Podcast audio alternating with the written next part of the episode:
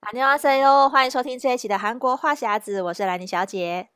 我是索尼克。好，这一集呢，我们要跟大家聊的就是现在最夯的一一出韩国的实境秀。目前呢，在台湾的 Netflix 还有韩国 Netflix 都在前三名。那这档节目呢，就叫做《单身即地狱》。那其实这个配这个恋爱配对节目，我觉得它还算是一个 蛮蛮新形态的啦，因为就是把这些单身男女，然后送到一个无人岛上面，然后要他们体验。地狱岛的生活，然后还有到天堂岛的生活，这个类型是之前的这种呃配对实境秀比较少看到，对不对？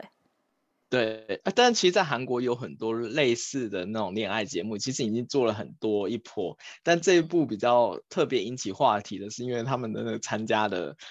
不管是男生或女生的颜值都很高。对对对，就你看 到那个。广告以后你就忍不住说，哎，我我也想来看一下它到底里面会怎么发展这样子。然后而且它的走法又跟以前韩国比较传统的那些恋爱节目的走走法不太一样，就是它比较，我感觉它拍摄的手法也比较欧美系的那种感觉。所以你会觉得游戏规则也不一样，所以你会觉得啊，那我想看一下里面到底是怎么样发展，谁跟谁配成一对，对，这样就会就会想要去看。所以他这一部在韩国 Netflix 播出以后，我记得我那时候第一次跟跟兰妮讲的时候，他已经是在韩国已经是第一了。那时候、嗯、那时候台湾还没有热度还没那么高的时候，对对。然后现在现在有降一点，在还但还是在第二名，所以我就是这部其实还、嗯、还蛮值得大家去关注一下的。对啊，那有些听众朋友可能还来不及 follow，因为这一出它是呃韩国的 JTBC 电视台拍摄的，但是在 Netflix 上面有上架。那它主要呢，它的这个节目规则就是会分分为地狱岛跟天堂岛。那这个单身男女呢，他们要在九天八夜当中配对成功的人呢，才可以前往天堂岛。那如果没有被选到的人，就要留在地狱岛。那是所谓的地狱岛呢？它虽然是一个与世隔绝的地方，那它就是呃，像他们要自己煮饭啊，自己解决三餐。然后，如果你去天堂岛的话，就可以入住总统套房，然后体验一些这个什么超大游泳池啊、水疗 SPA 这种设施。所以，它的天堂和地狱其实是比较级的啦，就是感觉在地狱的人就 不能享受这些生活。而且，我觉得比较特别的一点是，我觉得这个有有点符合那个韩国的这个民情，因为你在地狱岛的时候不能公开你的年龄跟职业，你只有前往天堂岛的时候才可以知道你配对对象的。这个年龄跟职业，我觉得这个就跟韩国的文化比较有关，因为韩国人就很喜欢第一第一次见面就要问对方的年纪，然后来决定那个称呼嘛，啊、就是你是欧巴，对，就想说，哎，你比我你比我年长，我可以叫你欧巴，还是你是呃比我年纪小，所以你是年下男？我觉得这一点的设定就很妙，嗯、就是很很韩国。对，而且我到中间看的时候，我会觉得，就有些人一定是。没有办法，没有选中，然后没有办法去投所以。说 他到底哪时候才会公布说他到底要做他是什么职业来的时候，说现在几岁这样子，对啊，很期待。然后我就感觉里面剧中的其他人也会就是 push 他说，哎，你等下选谁，或者是你跟他出去聊一聊，看能不能就是到天堂岛去这样子。我就觉得还蛮妙的。然后而且。我刚才跟兰妮聊的时候，我就觉得说，哎、欸，其实我个人觉得地狱岛好像也不会不是那么低，不是很地 狱，要有的都有，而且还可以在就看着海，然后就在那帐篷上过夜，我觉得还我个人觉得还不错。然后我们那时候就在聊说，那个天堂岛到底是在韩国的哪里？但其实节目组有有拍到，它其实就是在韩韩国一个很有名的六星级饭店录的，就是那个 Paradise 的酒店。嗯，那 Paradise 在仁川那边有一个叫 Paradise City，它其实就在仁川机场旁边而已。哦，然后是那个 Paradise 集团里面最大的那个酒，就是类似酒店度假村，就一大片。然后我看他们后来去、嗯、去那餐厅约会，我那餐厅好像我之前有经过，就 我个人是觉觉得它应该就是在仁川。然后因为那个。仁川呃，从天从地狱岛到天堂岛搭直升机嘛，对啊，所以我就在推测说他们应该是在仁川外海的，就是一些就是韩国的无人小岛路，因为他们直升机的费用很贵嘛，所以不可能不太可能就是拉太远的距离，所以我猜应该就是在仁川那一带去拍这样子。对啊，对，所以但是我觉得因为这样子的设定就是。因为你前面看前面一二集的时候，你就会看到他们去天堂岛跟留在地狱岛的差别。那时候我就觉得，哎，还蛮特别的，就是哦，原来还有搭直升机这一段，然后大家都表现的很兴奋，然后很很很有趣。我觉得一开始因为是就是因为还没有发生过嘛。可是到第二次去天堂岛，地岛天堂岛，然后第三次去的时候，就觉得好像也还好。然后留在地狱岛的人，他们好像就也没有在干嘛，就是除了煮饭，然后沙滩散步，嗯、好像大部分时间就是留在帐篷聊天睡觉这种感觉。就是后后面反而是比较没有，就是没有去强调地狱有多辛苦。但是有演到在天堂，他们可能就是在天堂岛聊天啊，然后喝红酒啊，就是比较吃，对对对，就是这样子的画面。但我觉得其实有趣的是，因为刚刚索尼克有强调嘛，这个配对的男女都是颜值相当的高。你看男生跟女生每个人身材都超棒的，尤其他们很多在沙滩上的那个竞赛活动都是要那个打赤膊的，所以每个男生都有肌肉，就是都有都是有备而来，不是那个身材没有身材不好的。然后。然后女生也是，就是都是穿比基尼啊，或是要穿泳装，就是身材也都非常的好。但是如果以索尼克的角度来讲，你的理想型的话，你会选其节目的哪几个哪几个嘉宾当做你的前三名？就是我心里的好感度第一名的话，应该是申智申智燕，就是新纪恩，就是哦，纪恩，他好像一开始人气也蛮高的，对，嗯。然后第二名的话，应该是后面加。加入那个金秀敏，嗯，就是你知道，大家就知道我是在喜欢那个型，你喜欢金秀型的。对，第三名的话就是江素妍，嗯，就比较健康一点的那个黑黑色的那个女的。那兰宁，兰妮喜欢，如果排排三三名的话，就是你会选谁？老实说，一开始的，就是呃，原本一开始就加入男生里面，我觉得男生。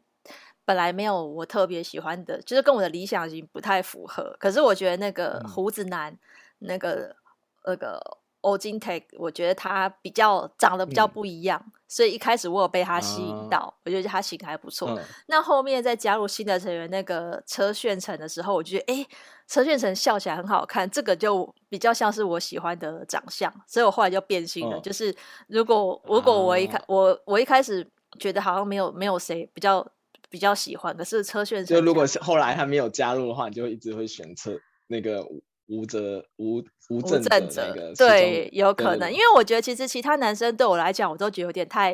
比较斯文，我就觉得那些斯文型比较不是我的菜，啊、所以我会选比较就是外表比较刚刚毅型的，嗯，像就是我比较喜欢那种比较 man 的。那相较起来，我觉得其他男生虽然是有健身，可是他们。就是穿上衬衫之后，每个人都变得是比较文质彬彬型，就比较不不符合我的理想型这样。嗯、可是看到后来，我就会觉得，就是其实我觉得应该还是个性比较重要。就很可惜，因为他们里面的天数太短，所以比较难去看到每个人真的个性是怎么样。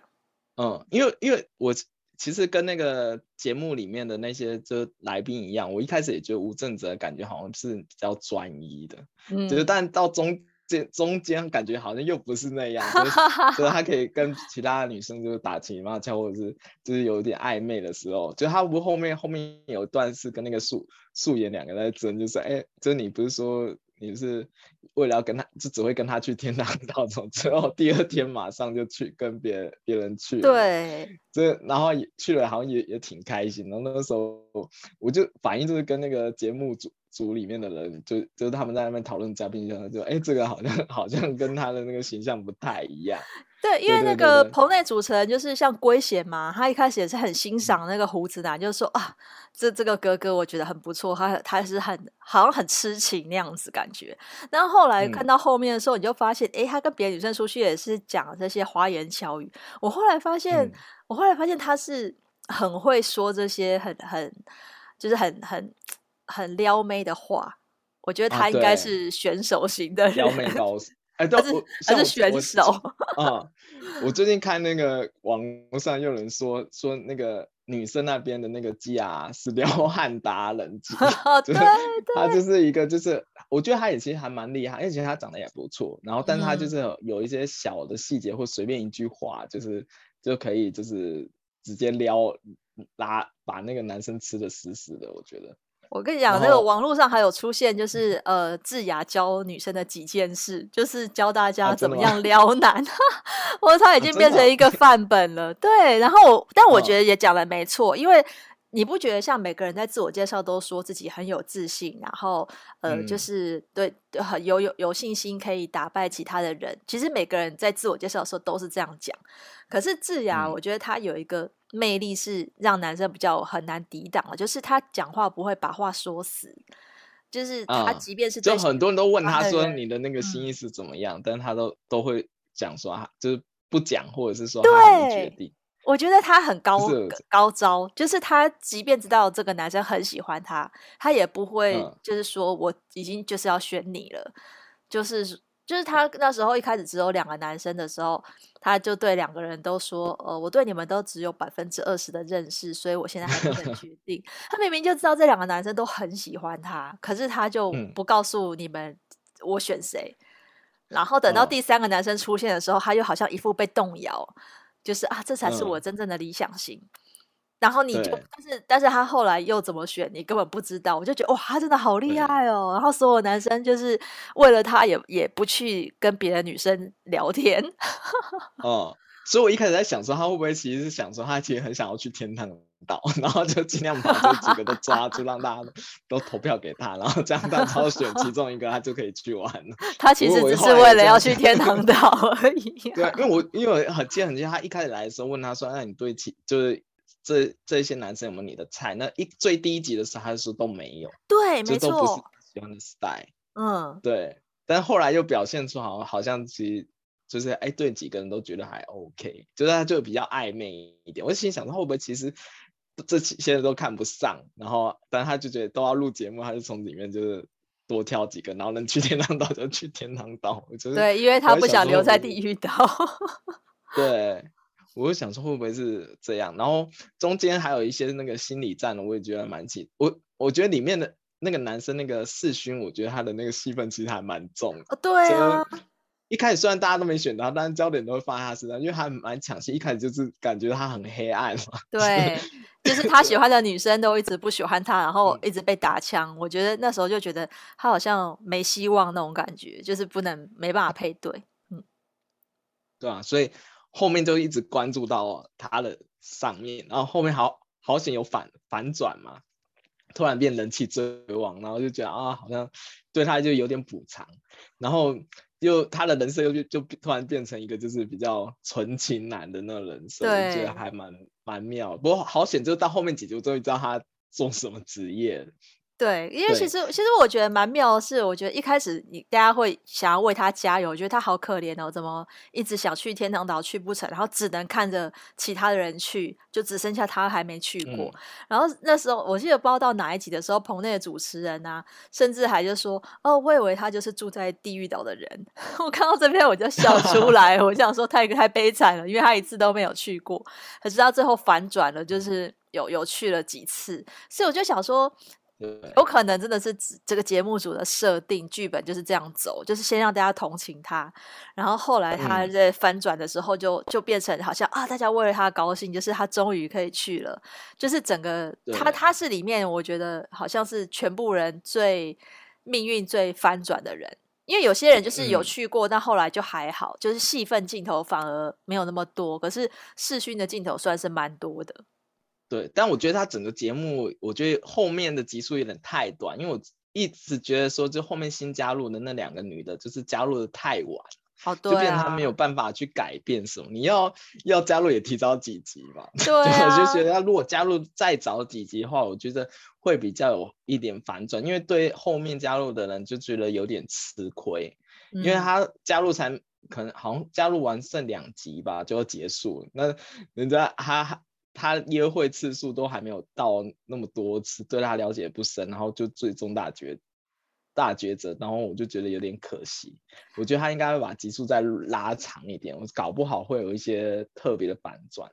就是觉得后面比较可惜一点。嗯，对。可是像这种实境节目，因为像其实这些人后来才发现说，他们其实每个人都不是真的那么的素人，因为就像里面智雅，她是人气最高的，她已经是呃有名气的这种美妆 YouTuber，然后她的 IG 追踪人数刚才看已经超过两百三十万了，真的是里面算大网红哎，真的，她比一般的艺人都还要追踪数来的多。然后其他人的话，就像那个男生里面的车车选。呃车炫成，他原本就是选美的伴。哦 dancer，所以他已经有名气了。哦、然后因为这个节目的话，大家就可能就关注度更高。因为然后其他人像有一些人是什么健身中心的老板啊，或是像胡子男是这个西装店老板。其实每个人的这个都还算是有一点点背景，不是那种完全路人的 那种感觉。所以我就想说，这些人就是都是挑过的啦，就是长相、颜值都很棒，然后他他本身也都有一些。嗯就是他也是企业家或者是什么模特儿，对，每个都是很有钱，然后又很帅，高富帅，然后女的又是白富美，对，没错。然后，嗯嗯，因为我现在正在看那个维基百科，他们其实都有整理，我会发现每个人的那个简介其实都很厉害。对啊，是不是老板？但很多很多重复的，就是他们很多都会兼模特，哦，就不管没错，嗯，女生都有兼模特。然后那个崔时勋还演过网剧。哦，他演过三部网剧，然后还有演过 M M V，然后我就觉得哦，这几个真的不简单，难怪就是颜值真的很扛得起来。对，对，可是因为像这种实境秀，其实因为你只要就就是你人红，就会被翻出一些黑历史。像刚才说的那个时讯，他就是有被翻出说他曾经当过牛郎的这个黑历史，然后就就后来就大家就是哇引起一片哗然，可是他本人出来澄清。他他还他他在那个 微博也有发一篇那个简体中文版的澄清，说他自己怎么绝对不是作鸭。我觉得看到看到这边我就哇塞，对啊，就我觉得应该是有些人。我我也不知道他到底是是不是这样，但我后来看到是有些人翻到他以前的照片，对，说他以前拍了很多，就是跟一些就是亚亚人在一起，就是男生的的 合照这样子，然后那时候他还很青涩，然后就说他是靠这个赚钱，嗯、但但是但其实除了他以外，然后还有还有一些很多不同的传言，就是说里面还有什么有同有 gay 啊之类的，然后还有一些别的，就就会有一些。三不五时，就因为我觉得应该也是这部戏火，然后就有很多就是你想不到的那个黑料出来，但是也因为这样，就更多人想要去看这部戏，不是这部这部恋爱节目。对，因为我原本是完全不知道他们谁是谁的情况下去看的时候，我就觉得哎很新鲜。我那时候还跟索尼克说，哎，我觉得这这这些人都颜值很高哎，然后后来才知道他们原来不是那么素的素人，就是哦原来是这样，都有挑过的，对啊。但是我觉得当然就是看起来赏心悦目啦。那其实大家也老实说，你也知道，每个人都是带着。那个 mini 麦在那边拍摄，连做 SPA 跟游泳都自带着，都带带着 mini 麦都有镜头在拍的，所以你要说他真的是很很很真实吗？其实我觉得也不一定。就是还有网友说什么看到他们在床边被拍到有剧本啊，对，我相信一定是有 C 的啦，就是某一些桥段。嗯，可是我还是希望他们。就是如果你不喜欢这个人，你还要跟他配对，其实那个表情你应该是看得出来吧？他们又不是专业演员的话，我觉得表情应该是藏不住。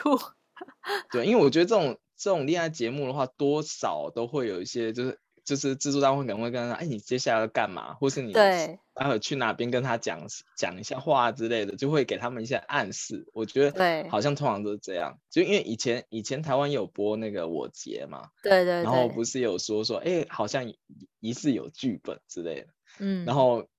然后我就觉得说，哎，其实其实如果站在制作单位的立场讲，他如果都完全没剧剧本的话，可能可能因为他们如果都是素人的话。他甚至连不知道该怎么讲话，像对你想，你想他们不坐坐在那个坐在一圈嘛，坐在那边聊天，对对对，总要有人开头讲话，引导那个方向嘛。嗯，那如果大，而且大家都都那么不熟，那如果如果制作单位没有在在那边 push 说，哎，你现在该讲什么，你该要什么的话，可能这个节目就录不下去。所以我觉得他有一定的程度是，他会有稍微引导大，就是节目该怎么做。嗯，对。然后除了这部以外，然后我个人，因为我，我女朋友是很很爱看韩综的这个这这一类的，所以她有看过一些很多韩国经典的一些综，就是恋爱综艺。就之前还有一部很有名的，大家如果这部看完的话，可以去看，就是那个《心动信号》，嗯，Heart Signal，他有拍了三季，哦，然后对。个人觉得所有恋爱的恋综都是第二集最好看。啊，真的吗？对对，第一季的时候他可能还抓不出什么概念，然后第二季抓完，然后他他的概念是跟这部完全不一样，他是找找大概四组吧，这四男四女。我一开始好像也是四男四女，嗯、然后送到一个他租了一个很大的那个公公寓去，一个很大的别墅，嗯，然后他进进去，然后通常第一天。他他他们都是有规则，就不能告诉他是做什么职业。哦，又来了。对，有人会去猜嘛，然后后来通常到第二集的时候，就会开始公布职业，然后就轮流去上班，然后他们就会拍一下他们到底做什么，然后每一天都会有不同的任务，可能要轮流做饭啊，或者是轮流出去约会啊。但是他们都是最后就每一个晚上会做那个投票，然后心动信号是他们会发简讯。就是说，哎、欸，我我对谁比较有有有兴趣？就像那个单身基地狱啊，单身基地狱是投那个信箱嘛，对对，对，就是都会有一个环环环节，就是跟他，就是你现在是比较对谁比较有好感，然后在棚内主主持人是会在先预测说，哎、欸，他们是谁跟谁会一对，然后看结果有没有猜中这样子，然后猜猜中的话就可以拿到一个宝石之类，然后就可以，就是如果你是猜中最多的来宾，你也会有得到什么奖励之类的。然后最后就会一直，嗯、就是每一集每一集都会在预测说，哎，谁跟谁可能在一起这样。然后，哦、但是我觉得这种恋综有一个很大的那个致命的角色，你就是如果你那一那一季找的那个来宾真的很普通的话，嗯，就真的没有收视率，完全没有了。所以他就其实，那，其实不止这心动信号，我觉得还有很多 Mnet 有拍拍过那个 Love Catcher，然后还有什么 Somebody。Body 之类的，就是很多类类似的这种综艺节目，但是如果你真的找了就是很素人，真的很素人的，反而就没有人要看。嗯、就是他，我觉得观众好像也也蛮现实的，就是他们就是想要看一些比较多了多。因为其实这种就是大家会投射到自己身上嘛，因为而且这种恋综绝对是女性族群观看的会比男生来的多，因为女生比较喜欢看这种就是恋爱类的节目，所以。我觉得基本上你拿男男主的这个男男性来宾的颜值绝对不能低，因为你看像这一出就很养眼嘛，他们在沙滩上又要那个脱脱脱上衣露肌肉，这个女生就会看得比较开心。然后女女女女来宾的部分也都长得不错，但是我觉得感觉都是女生也不讨厌的那种类型的女生。就是女生也也会欣赏的那种，嗯、才要不然大家有时候看会会有时候会有点嫉妒心。可是我觉得这一出的，就就是像像我觉得《单身即地狱》里面，我觉得男女都还算是，就是都都都都不会到有讨人厌的地步。也有可能是因为来不及看到他们真正内心的那种个性，嗯、但是你顶多会觉得说，哎、欸，这个人好像、嗯、好像个性讲话好像不太讨喜或者什么，可是那都一点点而已。嗯那我像像其他的恋综，像呃最近有在在这之前有一出《换乘恋爱》，在韩国也是蛮红的嘛。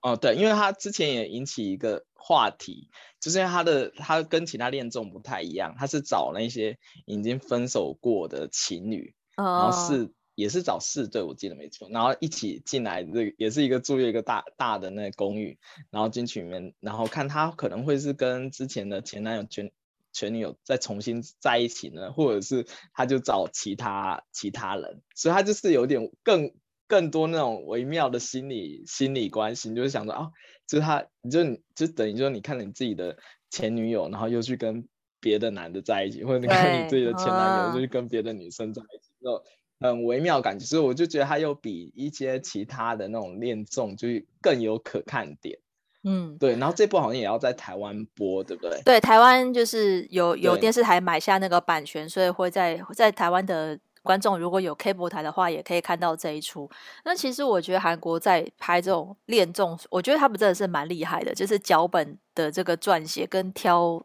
那个来宾的的这种这种挑选都还还还算是厉害。我记得我很久以前那时候我在韩国工作，所以有看过一出那个这样子的实境节目，他是。他是邀请正在就是正在恋爱中的男女朋友去参演这个恋爱实境秀，可是他们就是不能透露他们是男女朋友，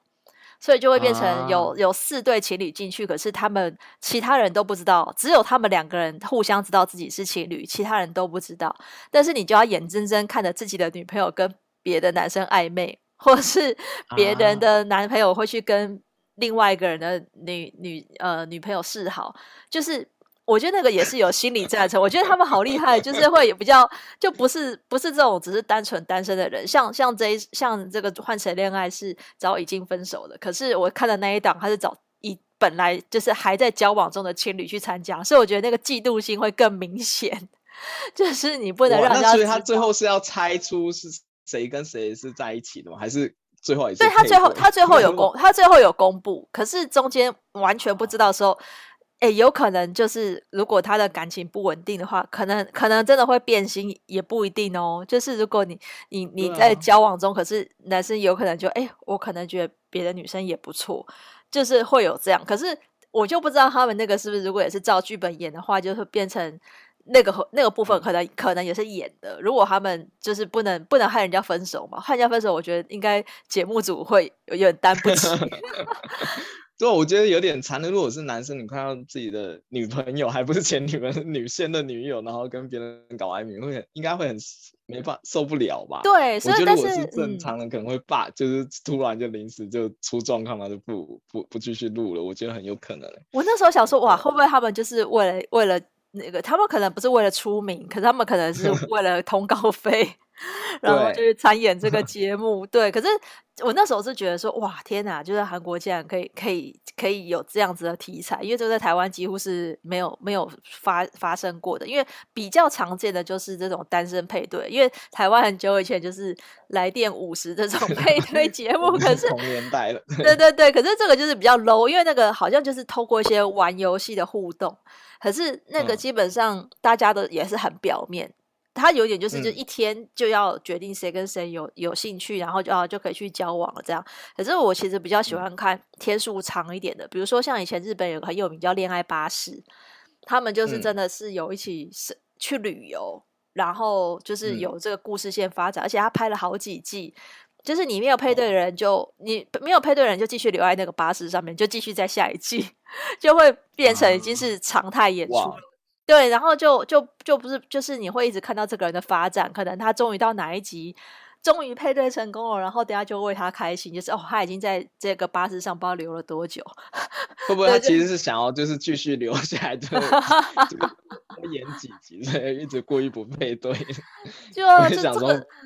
对，这也很难讲。可是我觉得，像因为像《单身即地狱》这个，就天数很短，就九天八夜，真的就要配对。然后，而且可能也有可能他剪辑掉很多部分是比较无趣的，所以我们看不到。maybe 他们在镜头真镜头拍到，或是没有拍到的部分，可能男女私下还有聊天或者是什么认识对方。要不然，我就想说你，你你到底要怎么样决定？就是。你就你就喜欢这个人，而且有些人还就不认识其他男生或女生，就是很很专一的心里只看着某一个人。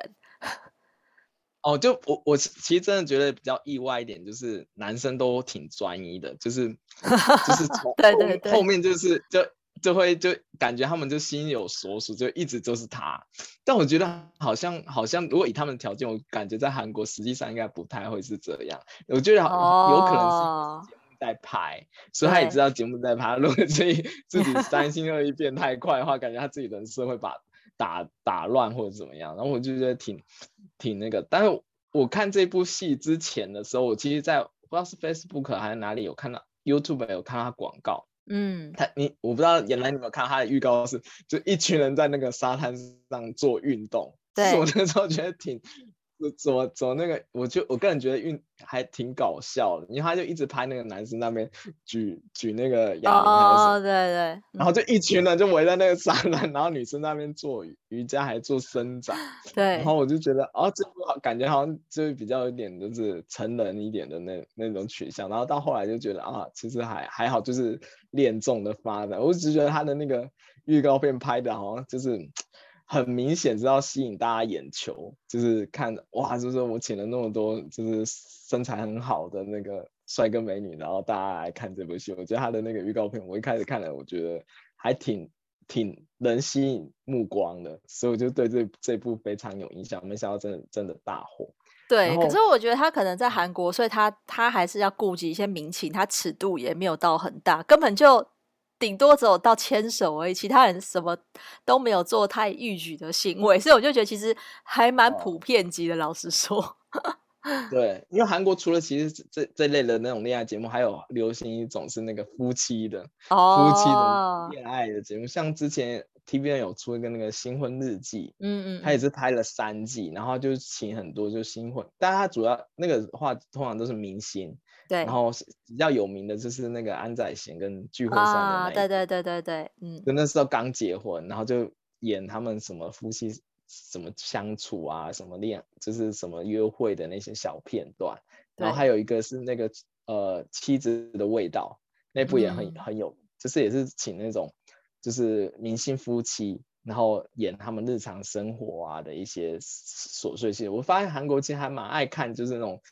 情侣啊，或者是夫妻啊，对对对，就在一起生活，然后遇到什么矛盾啊，或者是或是观念不合的地方怎么处理啊，怎么这样，就是我觉得还。还蛮有趣的，就是如果大家喜欢看这一类的话，可以去找一下这这一类的那种剧集，在韩国非常多，就是很多综艺节目，大家可以慢慢看，嗯。而且我觉得我也蛮推荐，就是想要认识那个韩国文化的的朋友的话，可以多看这种韩国的实境秀，因为我觉得他们真的虽然是有照剧本走，可是很多韩国人的生活的习性跟文化，这个节目真的就是一览无遗。就像我在看的时候，我就觉得很很好笑，就是韩国人到了无人岛，还是想要吃泡面跟泡菜。还有喝冰美式，我就觉得天哪，真的就是韩国人呢。然后前面就是几个女生喊说哦，都不能喝冰美式，然后觉得很痛苦什么的，我就觉得真的很好笑哦。他们真的就是韩国人。